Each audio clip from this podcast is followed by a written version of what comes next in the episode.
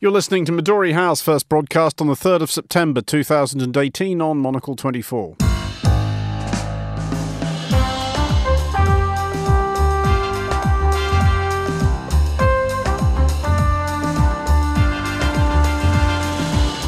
Hello and welcome to Midori House, coming to you live from Studio One here in London. I'm Andrew Muller. On today's show, the incalculable cost of the fire at the National Museum of Brazil in Rio. My guests Fernando Augusto Pacheco, Robert Fox, and Sebastian Borger will be discussing this and the day's other top stories, including the call by Germany's foreign minister for Germans to take the far right threat more seriously, the concern that Swedes are about to actually elect the far right, and the US becomes abruptly less generous to Pakistan. That's all coming up on Midori House on Monocle 24 right now.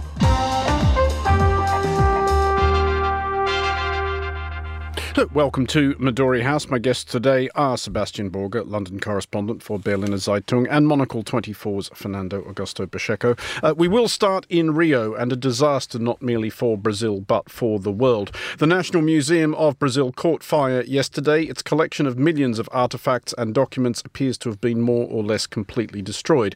The cause of the fire is not yet known, but there have been suggestions by museum officials that underfunding by the government may have been a factor. The building did not, for example, have a sprinkler system.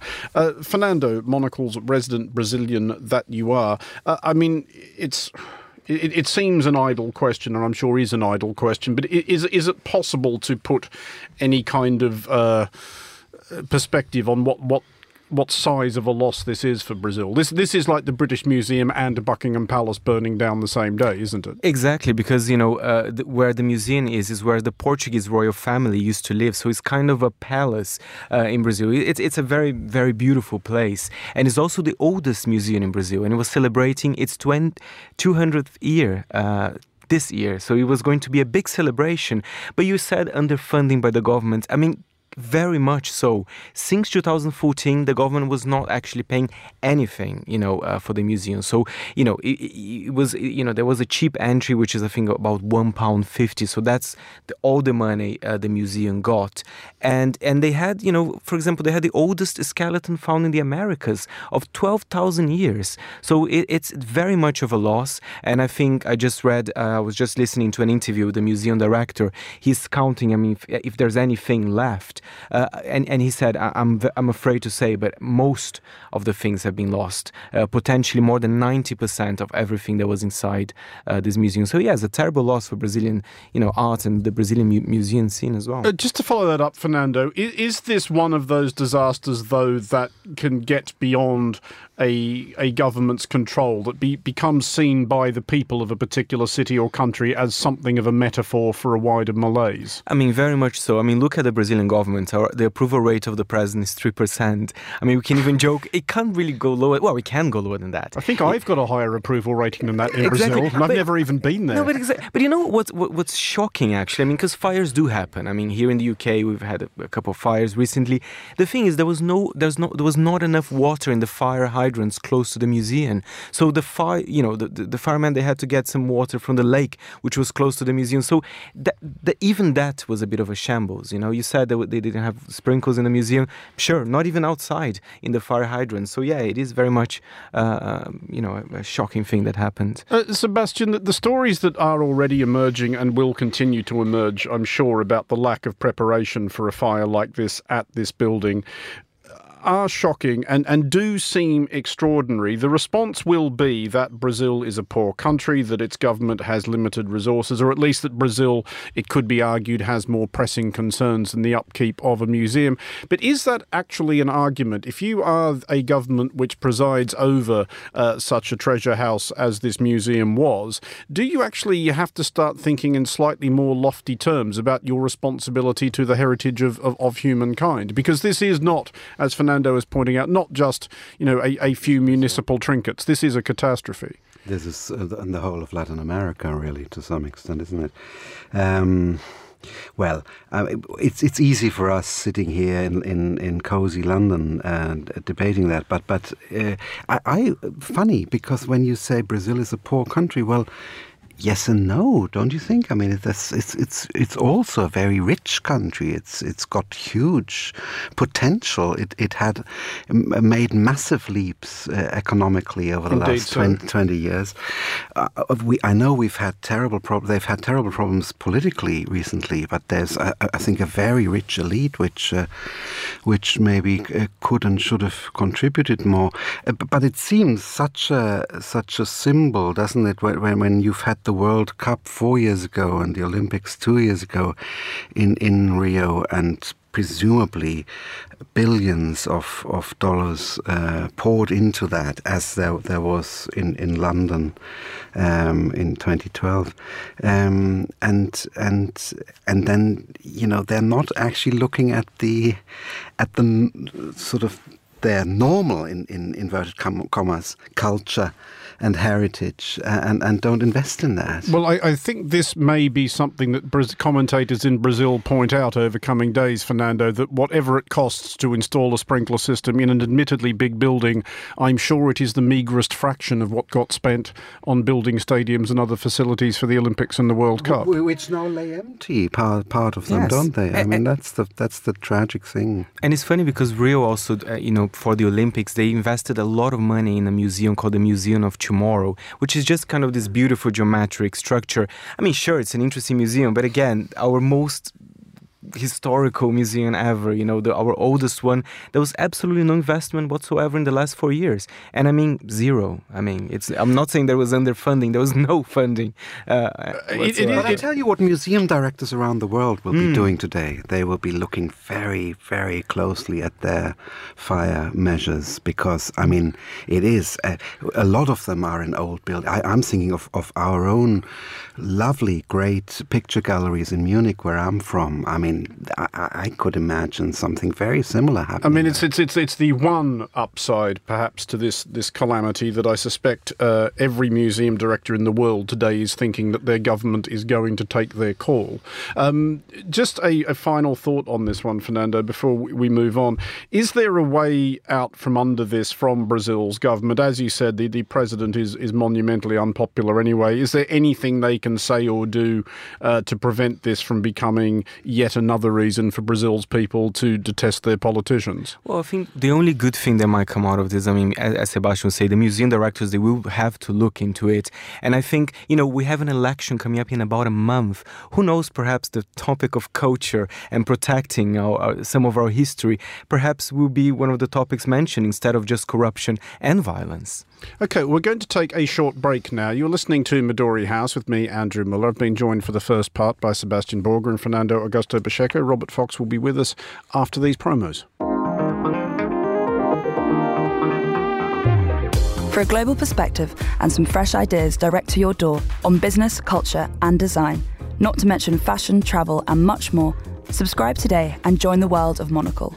As a valued subscriber, you will get a 10% discount in all Monocle shops and our online store. You'll also be the first to receive exclusive invitations to our events and have full access to the magazine archives. In addition, all one year subscriptions come with a free limited edition Monocle tote bag. With four bespoke subscription packages to choose from, you decide what suits you and your lifestyle best. What are you waiting for? Visit monocle.com and subscribe today.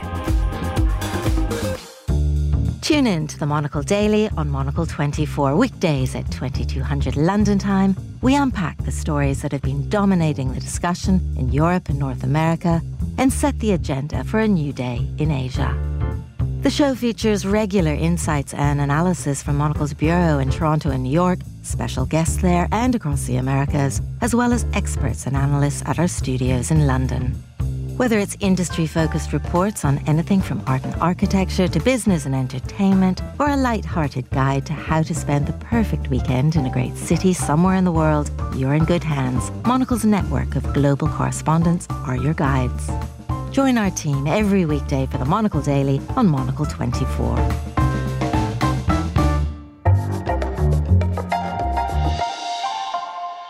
And welcome to back, rather, to Midori House. Uh, I'm still here with Robert Fox and Sebastian Borger. Uh, we will now look at Germany, which is still working out what to think about a recent outbreak of demonstrations by belligerent nationalists in the city of Chemnitz.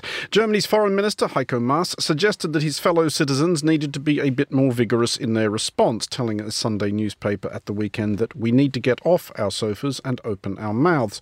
He further suggested that Germans need to show that Democrats are the majority and racists are the minority. Um, Sebastian, these demonstrations in Chemnitz have been going on and off for a little over a week now. These follow the stabbings, la- the stabbing last weekend of a local carpenter and the subsequent arrest of people who turned out, turned out to be uh, an Iraqi and a Syrian. It, it's not been an edifying spectacle, up to and including um, some of the demonstrators doing what very much appeared to be Nazi salutes. How how traumatizing or uncomfortable has this been for Germans to watch this on television? Because obviously everywhere in the world there are far right yahoos who occasionally enjoy demonstrating and making a nuisance of themselves, but obviously in Germany there is a uh, there's an added resonance, isn't there? Obviously, that's one that's one aspect. The other aspect is that Germans love nothing more than Ordnung law and order. And if, if, no, seriously, you know, um, it, the problem at the beginning of the week was that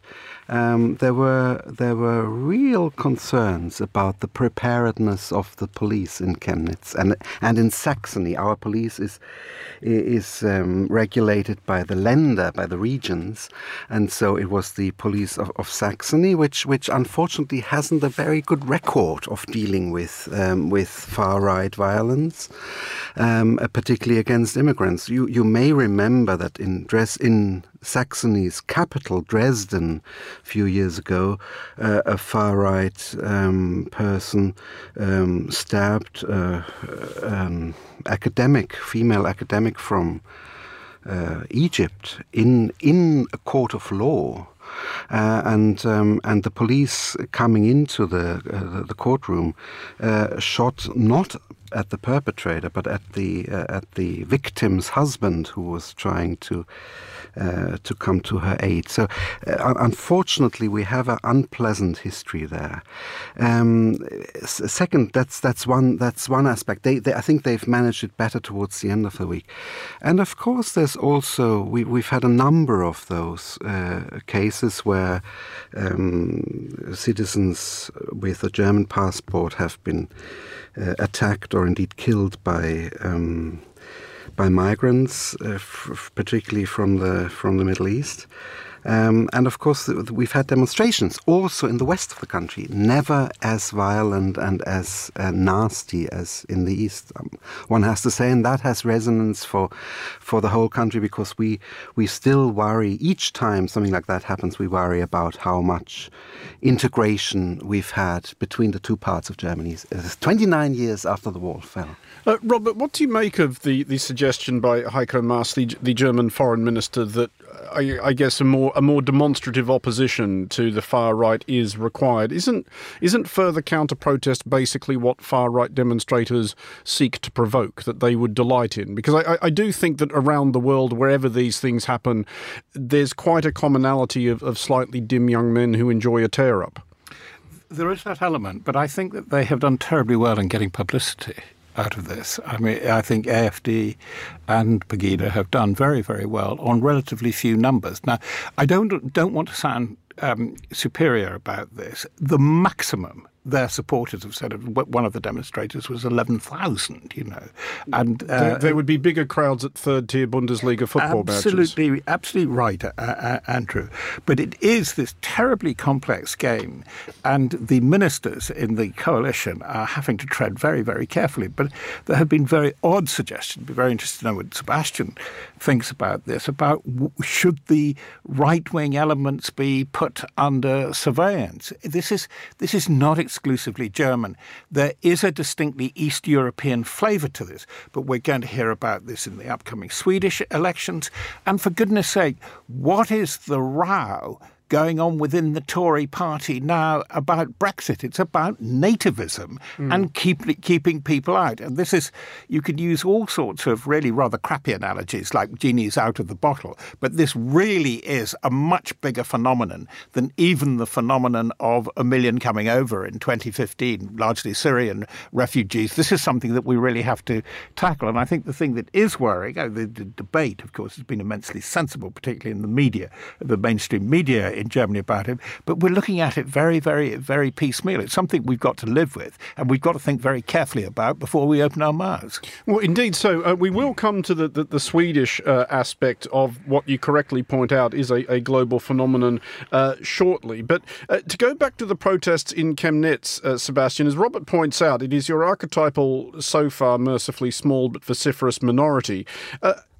Are they even part of the AFD phenomenon? Because I get the the vague suspicion here that these are the people that the actual AFD are quite frightened of, and that, that, and that the AFD are worried about being associated with. Because there is that that aspect of the AFD which is desperate to be seen as respectable. There's, I mean, like far right parties all over the world, they cannot help but run into controversies because they do attract uh, slightly thick young people motivated by uh, various unsavoury uh, things, I guess. There's a, a, uh, a state youth leader uh, the AFD are now distancing themselves from, apparently, because he he called von Stauffenberg a traitor. This was, of course, the man who attempted to blow Hitler up in 1944. Indeed, yes. I mean, you know, you've you've got to remember that the AFD was founded by very well-respected professors of uh, economics, who who, who initially uh, built it as a vehicle against the euro, mm. nothing to do with immigration.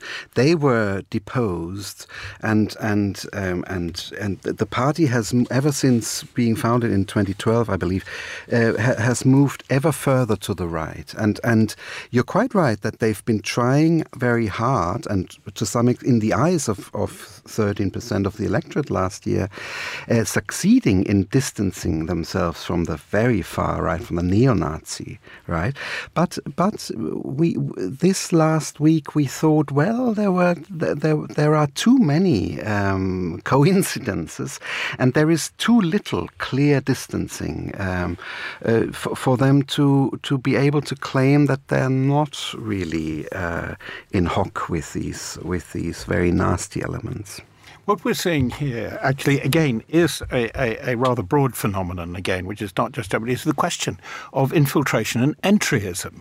It's um, uh, uh, who comes in. In the two main, old traditional main parties as they now in UK, you're getting this tremendous element of both left and right, mm-hmm. conservatives and and we've seen it in, in, in, in, the United States because as we gear up to the mid midterms and going even beyond to the presidential election that we have got, um, and it there was a backlash, I'm afraid, with, with the McCain funeral, that no, that he wasn't wrong to pick Sarah Palin, and Palin produced Trump, and there should probably be a, a lot more Trump. That's the way that kind of uh, uh, argument going, and you're getting true preaching of true socialism too in the United States, which is quite extraordinary. It is partyism that I think that is under pressure from all these phenomena.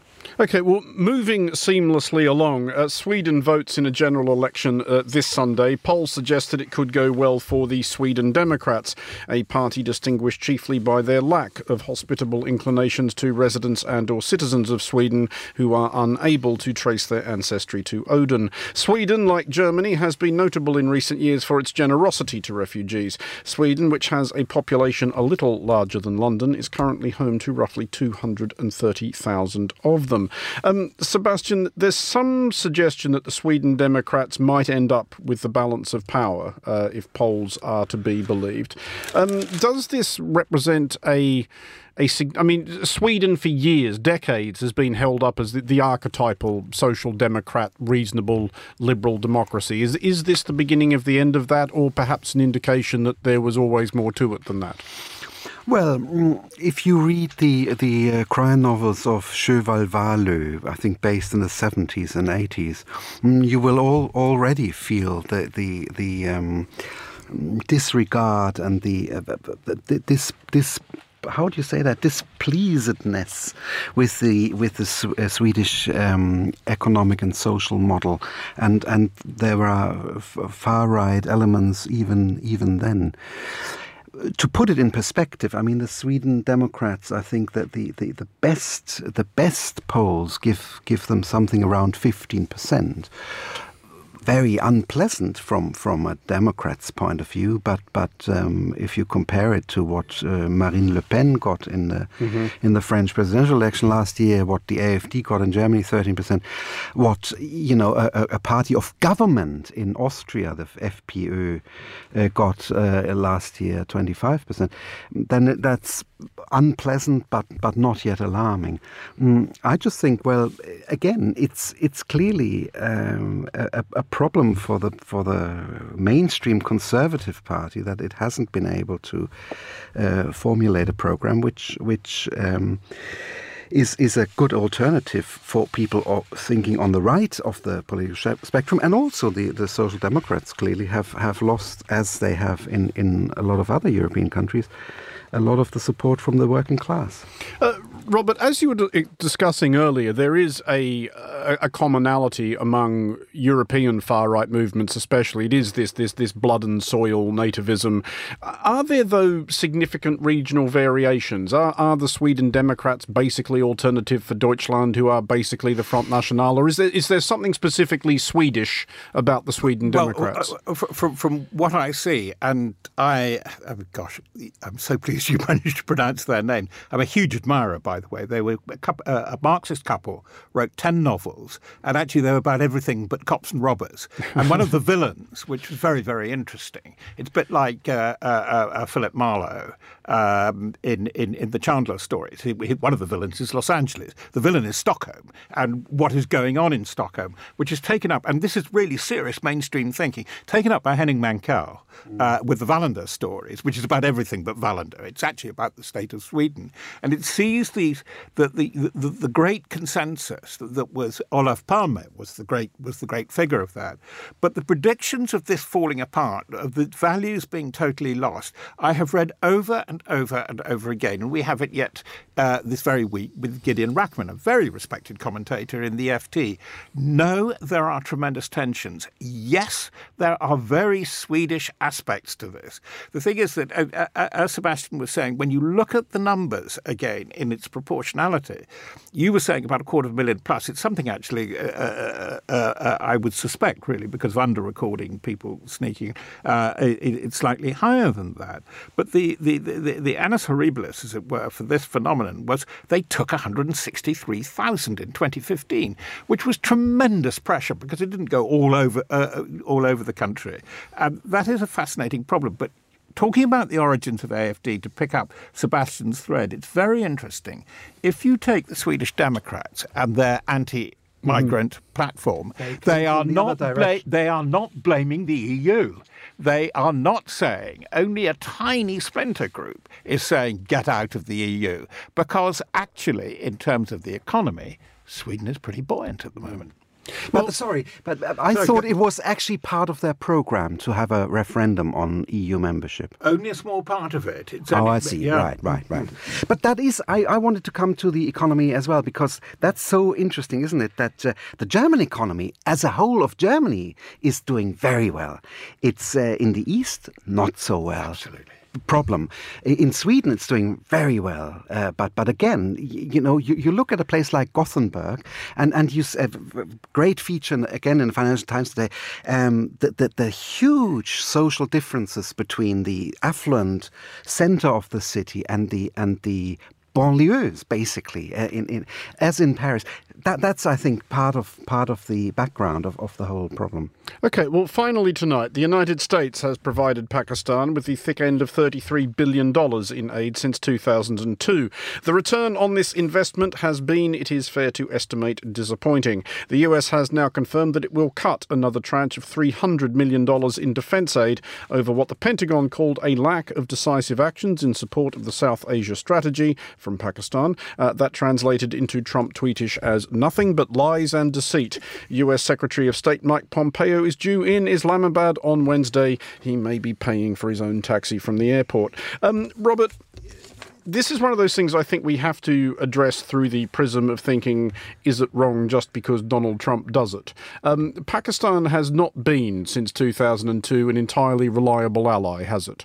And it is about the strategy regarding Taliban at the moment. Indeed. And this is where I'm afraid that he will have to, Pompeo, who's actually not but that bad, I think he will have to ta- tackle the well known former international cricketer, now the Prime Minister, Mr. Imran Khan, who is a known associate of the Haqqani clan, who, um, uh, politically speaking, uh, certainly uh, the, the, the, the Haqqani delivered favours in getting him uh, into office. And I think this really does have a point.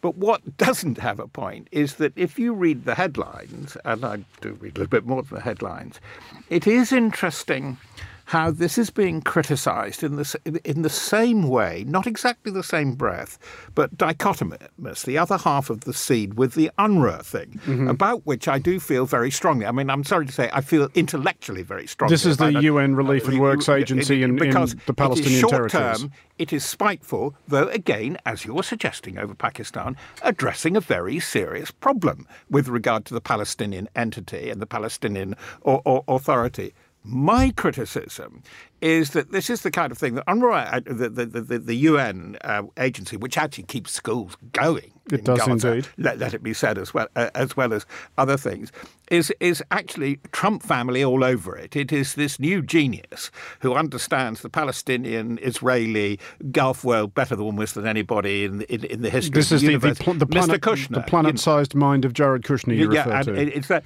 But what I'm saying, and I fear, sorry, I must let Sebastian be, is that I'm worried that there's this short-term thinking because they're in a mess. The Americans in their policy in Afghanistan and and, and Pakistan of that there is no doubt. Uh, Sebastian, are, we seeing here a, a, wider US policy, and I think Robert's quite right to link this to the defunding of uh, UNRWA, of the United States just deciding they're sick of funding uh, people who don't like them? Uh, and I guess the, the more interesting question there is, is is that necessarily wrong? If you keep shoveling not inconsiderable sums of money at people who consistently refuse to do anything you ask them to do, is are you not within your rights? If we take it this as an abstract proposition and leave Donald Trump out of it. Mm. Are you not within your rights to say, well, tough? Um, I, I, must say, I have uh, not often, but this time, some sympathy with Donald Trump um, because, of course, we've been sitting here um, for for the best part of twenty years now, and um, and saying, well, Pakistan, and of course, a very important ally. And yes, and uh, I mean, we're, we're giving them a lot of money and we feel they, they're not really cooperating, but isn't it worse to not give the money? Well, maybe not. Maybe not. Maybe not. Maybe it's, it's time to put a stop to it and say, look, guys, um, uh, we, we can't cough up forever. The, the, the, the, the, the question, of course, or, or I think it puts Pakistan uh, on the spot in the in in a sense to to to ask are you in control of your own country? The answer, as we all know, is no, we're not. But they don't. They never want to admit that that there are whole regions of of uh, the the um, border regions towards Afghanistan which are either lawless or, or entirely taken over by the Taliban.